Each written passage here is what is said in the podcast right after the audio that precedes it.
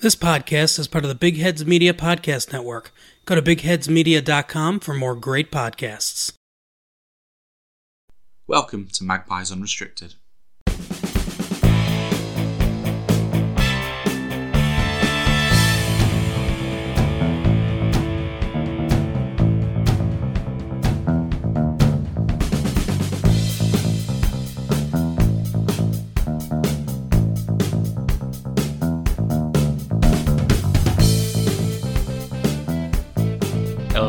Gentlemen, and welcome to Magpies Unrestricted, where we'll be talking all things Newcastle United.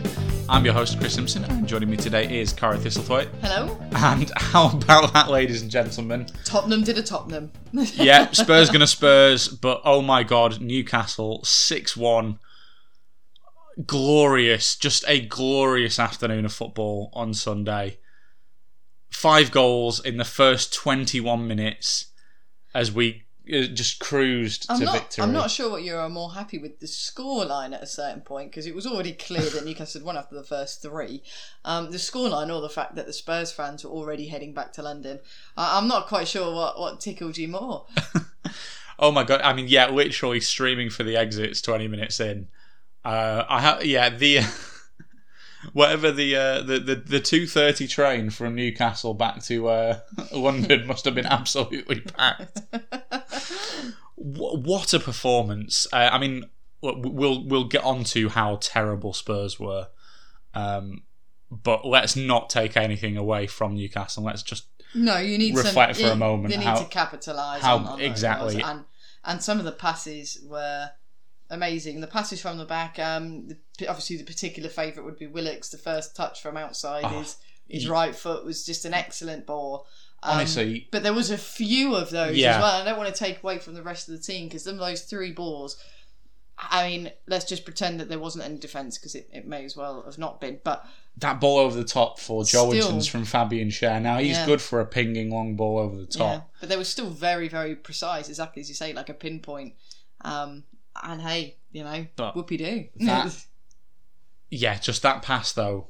Like I say, Fabian Schär's for Joelinton's, and again, what a touch from Joelinton as well. By the way, to to control that, bring that down, round Lloris, incredible. Um, that was that was for two 0 Um, but yeah, Joe Willock's for a pass for Alexander Isak. That first time outside of the right foot, through ball, just tore the defence right open, perfectly put it on a plate for Isak.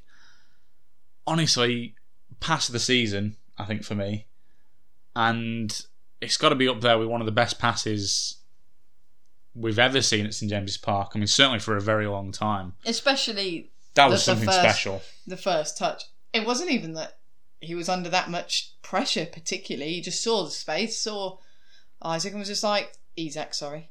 Uh, saw Isak and then just pinged it. yeah. There we go, done. like absolutely phenomenal. And then obviously, thankfully, Isak um, capitalising, like you said, not wasting those chances. We, we were just so clinical in those first 20, uh, 21 minutes. You know, just everything went in basically, which was phenomenal. Obviously, killed the game off nice and early. Because obviously, I'd spent all week speaking to you, like saying, "Oh, it'll be just really good if we can get a win in this game." yeah. Uh, uh, as we'll get to in terms of the context of the top four race. And then all of a sudden it's like, well, how many can we get? Now, as is quite typical with these things, it then only ended ended six one, um, which is kind of often the case because like I think a lot of teams, you know, they when you when they score a lot in the first half, you know, they don't need to exert themselves in the second. Whereas, I mean, obviously you you sometimes get those glorious like the nine 0 like Leicester against Southampton and stuff like that. But a lot of the time, you know, this is pretty typical, and, and that's fine. Um, I do think it was a shame that it, it, it wasn't six six nil or five 0 I do think obviously losing the clean the clean sheet was was a bit sad. But I mean, so Yeah. let's be honest. It's a- the only gripe you can have. exactly, Um, and and uh, Harry Kane did what Harry Kane does, which is make all of it himself and then finish it, which is exactly what happened. It does show you the um the ability that, that, that teams like Tottenham when they have like that world class forwards what what they can do with, with very little opportunity because there wasn't much for Tottenham in this game. Um, but Well, it's, it's crazy actually. I, I believe that was his 24th goal of the season. And And, you think how bad Spurs have been? He's been the only one. I mean, I, I think what it does do as well is it really opens up talks about what Harry Kane is going to be doing next season because there's always talks of this for the past three, four years now. But this especially, I don't know what's happened behind Tottenham doors. I've asked a couple of Tottenham fans what they think is happening, and they tend to think that I'm just taking the mick, and I- I'm genuinely not. I genuinely, I, I don't follow Tottenham news as closely as a Tottenham supporter would, obviously. So there is something that is going wrong there as a club, which is concerning because it's not that they don't have the names um, that, that play. It's not that they they're particularly short of money either because they always consistently finish in the top half. It's just just something in the way there. It's strange, yeah. You know they've they've got the stadium now. You know, obviously, incredible. You know, modern stadium.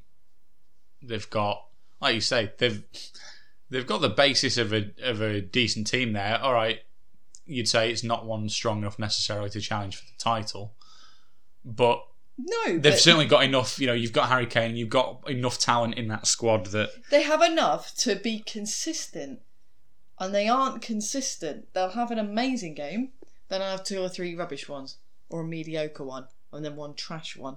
Yeah, and I mean, thankfully for us, this was this was one of their trash ones, and like I said, we just capitalised and absolutely took them to the cleaners because, again, just to reiterate, five goals in twenty one minutes. For context, in the Premier League era, only Man City have been five 0 up earlier than that in a game. They were five 0 up against Watford after eighteen minutes once. Um, and that's again, that's also Man City and Watford. So Yeah, I mean it's it's the Magpies' biggest Premier League win since 2011, um, when it was against West Ham, and it was five 0 So yeah, it was. This has been a long time coming. I mean, I know we had the five one against West Ham the, the other week, uh, but obviously there's something magical about winning by a five goal scoreline, and it's it's lovely to have that back again.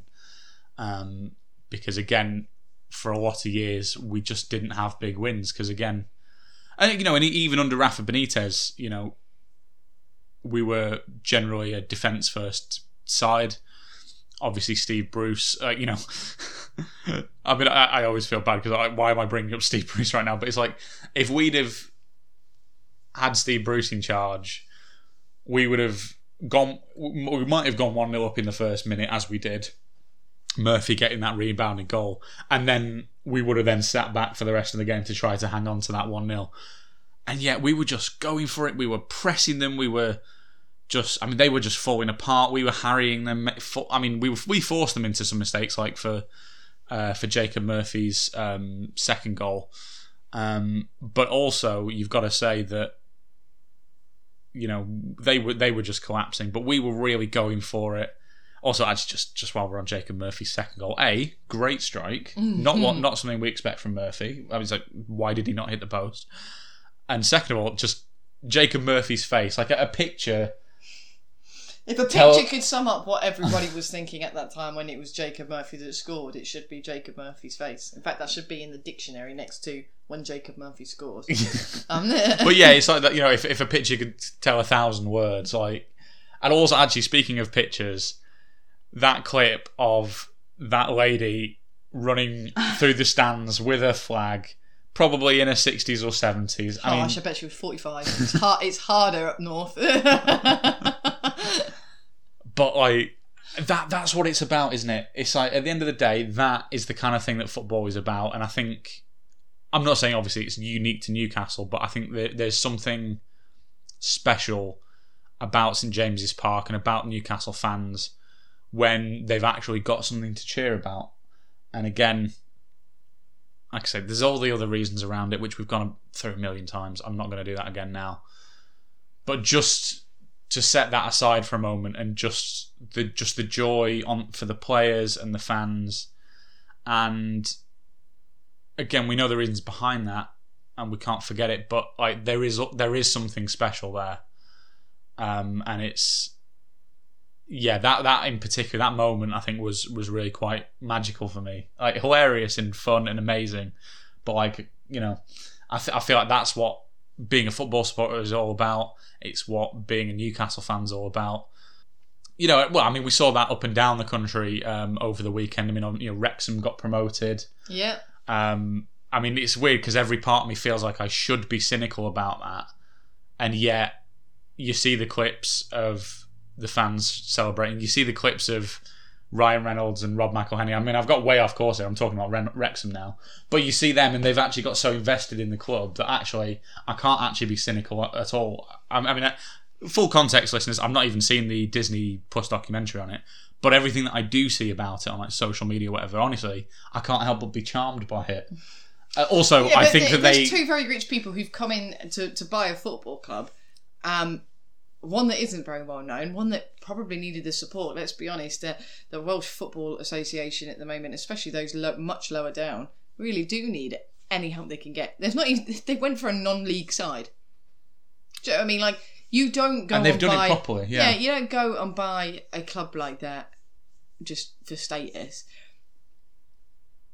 It, it's something that they've thought that actually, do you know what? If we do this, we're going to do it properly. We're going to be proper fans. We're going to be there all the time. I know Ryan Reynolds is either renting or bought a property already somewhere near Wrexham. I think it's a very small village. Well, I mean, they're considering how busy both of them must be. Ryan Reynolds, especially given that you know his sort of business interests, on top of the fact that obviously he's a hugely in demand actor. But again, I know Rob McElhenney. Obviously, he's on TV a lot. Um, I well, think- Paul Rudd was there as well.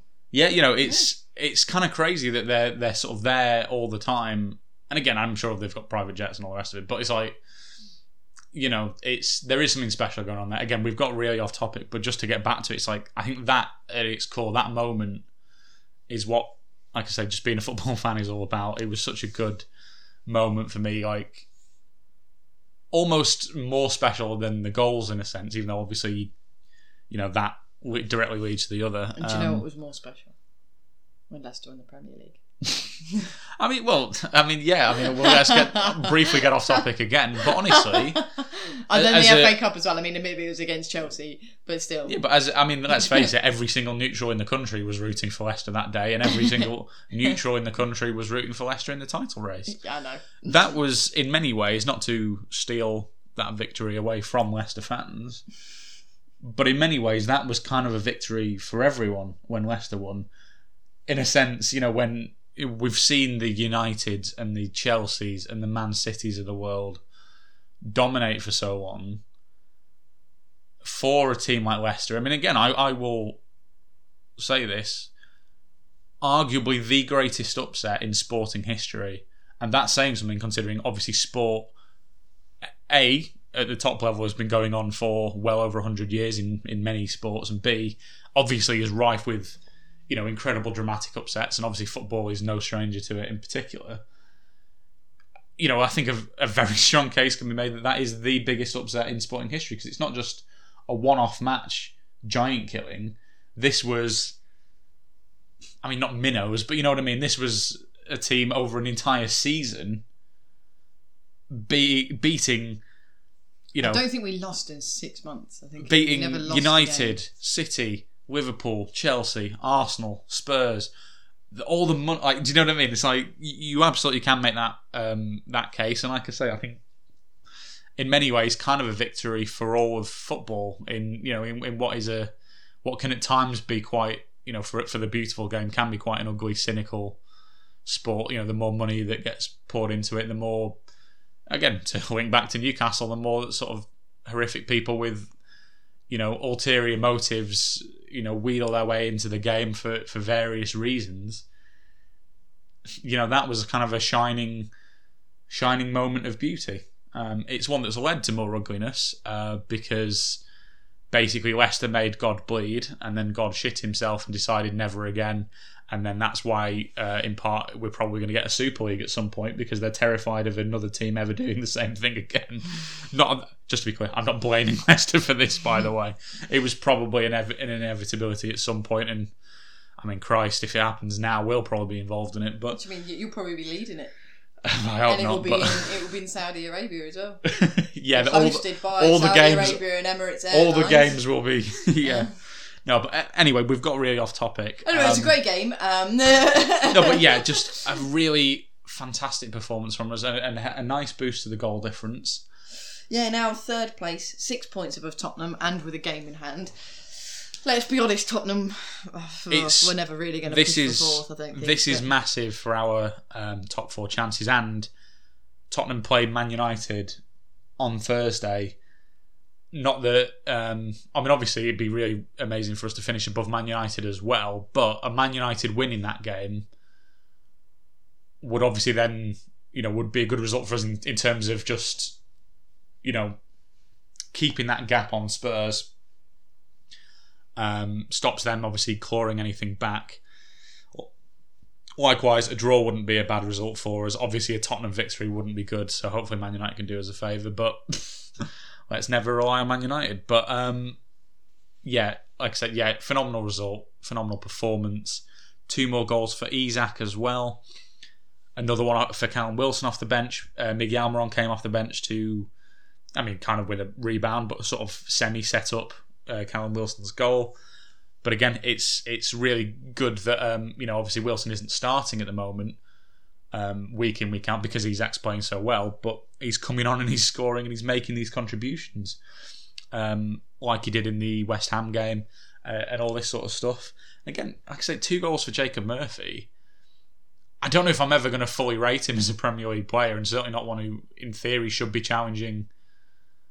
Uh, or it should be in a like leading the way in a team that should be challenging for the top four. But he's played really well recently, and again, you can't fault him on that performance. Again, his face was was fantastic. Uh, yeah, Um, I think Murphy's played well for a while now. He just, he He's- just he's- never scores. Again, I'm still not sure necessarily that he's someone that we should be relying on to be starting every week, Mm. especially if, if we do end up in the Champions League next season. But at the same time, I suppose if you have enough shots, Once again- eventually some of them will go in. once again, though, he is making a case for him having a role at the club in the future. Yeah. Uh, It's like when I was getting those bullseyes. Eventually, if you lob something enough, eventually it will go in. you know, yeah, it's. Uh, we'll get yeah, he gets there in the end. yeah, and it was a spectacular, spectacular game for him. So you can't, you can't take that away from him and his little happy smiley face. Exactly, and let's hope that we'll be seeing it again um, soon. Because uh, by the time the next pod comes out, listeners, obviously we'll have had two games to uh, uh, played and, and to talk about um, in next week's pod. Because of course we are away to Everton on Thursday, and then we are at home to Southampton at the weekend. Uh, obviously, it's a long weekend as well. Yay! And it's an interesting one. It's slightly tricky to predict how they're going to go because both teams are in the relegation zone. Uh, both teams obviously fighting for survival. And like I say, it, it can always be kind of tricky with those when you get to this stage of the season because obviously, by definition, and by being in the relegation zone at this stage of the season, you are obviously not a very good team. Thank you. I know. Hey, Leicester aren't in there at the moment. Only by the skin of their teeth. but you, you know, you, you you take my point in that you know by definition you've over like thirty odd games you've Oh, you've really done- not done you've very done well. You've yeah, lost yeah, lots of games, yeah, no, I agree. but at the same time you also get to this stage of the season, and you know as time starts to run out, not all, but some of these teams often do tend to then raise their games and really start fighting, um, which can then make them kind of you know it, it can it can make them dangerous um, and make them difficult to predict in this sort of stage. Um, that being said, neither of them obviously in great form. Uh, Everton haven't won since the 11th of March. Uh, they have had some tricky fixtures in the meantime, but even so, that's you know they had that. Sean Dyche had that slight early impact. Um, you know they had the win over Arsenal, uh, they had the win over Brentford, but again it's been a lot of draws and a lot of losses since then. Um, you know, yeah, something um, something wrong again at Everton, isn't there? But well, again, it's we. I mean, it, again, you know, we faced them around this time last season at Goodison Park. They were in a fairly similar position, again because they spent most of last season battling the drop. And as you say, yeah, there's a lot wrong at Everton at the moment. Um, but last season, they, as I say, they were in a similar position. They did turn up and beat us one 0 um, and again, so uh, we're going to go into a pretty similar game this season. Uh, I say similar circumstances. So that's um, going to be an interesting one. But we have had a strong recent record against them. So again, that plays in our everyone, favour. really, haven't you, at the moment? So Yeah. Uh, as for Southampton, again, they I think they last won on something like the 11th or 12th of March. Again, they are the worst team in the division, quite literally, but according to the Premier League table.